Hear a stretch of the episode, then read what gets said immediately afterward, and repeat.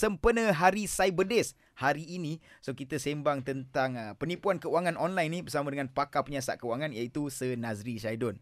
Dan Sir Nazri, saya nak minta uh, general nasihat daripada Sir untuk orang yang nak melabur tapi takut kena tipu ni.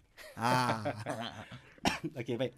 Uh, saya nak bagi uh, empat tips yang pertama. Eh. Cantik. pertama, uh, kita pastikan kita jangan berkongsi maklumat perbankan, Okey. maklumat peribadi dengan pihak yang tidak dikenali. Itu paling paling penting sekali. Cantik. Jangan berkongsi walaupun apa tujuan sekalipun jangan Mhm. berkongsi maklumat peribadi eh Mhm. seperti nombor telefon, IC dan especially nombor akaun bank. Mhm. Perkara kedua, uh, apabila kita ditawarkan sesuatu pelaburan dan sebagainya, tolong buat due diligence. Maksudnya penilaian, uh, semakan, Mm-mm. betul ke berdaftar dengan agensi berkuat Mm-mm. kuasa seperti Bank Negara, Securities Commission, Bursa dan sebagainya. Okey. Kenapa kita perlu buat semakan? Supaya memastikan bahawa kita tidak tertipu di masa hadapan. Alright, So mana pe- penilaian awal lah eh. Mm-mm. And ketiga, seandainya kita rasa kita tertipu, silalah buat laporan kepada pihak berkuasa seperti pihak polis, pihak Suruhanjaya uh, Komunikasi Multimedia Malaysia, Mhm. Bank Negara Malaysia dan sebagainya. Cantik. Sebab apa kalau kita tak buat report, bagaimana pihak regulators, pihak uh, berkuasa nak dapat information Betul. betul. Ha, ha.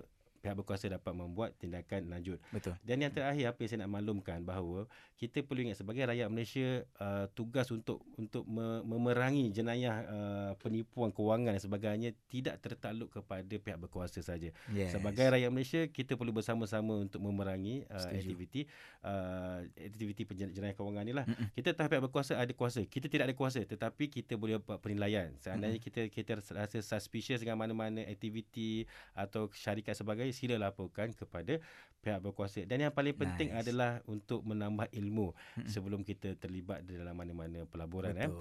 Saya ingin berkongsi satu-satu kata-kata uh, apa kata-kata hikmat daripada uh, Hamka. Mhm. Hamka mengatakan bahawa uh, jika engkau telah mengetahui sesuatu, Mhm. hendaklah engkau terus terang mempelajari sampai tahu benar, eh.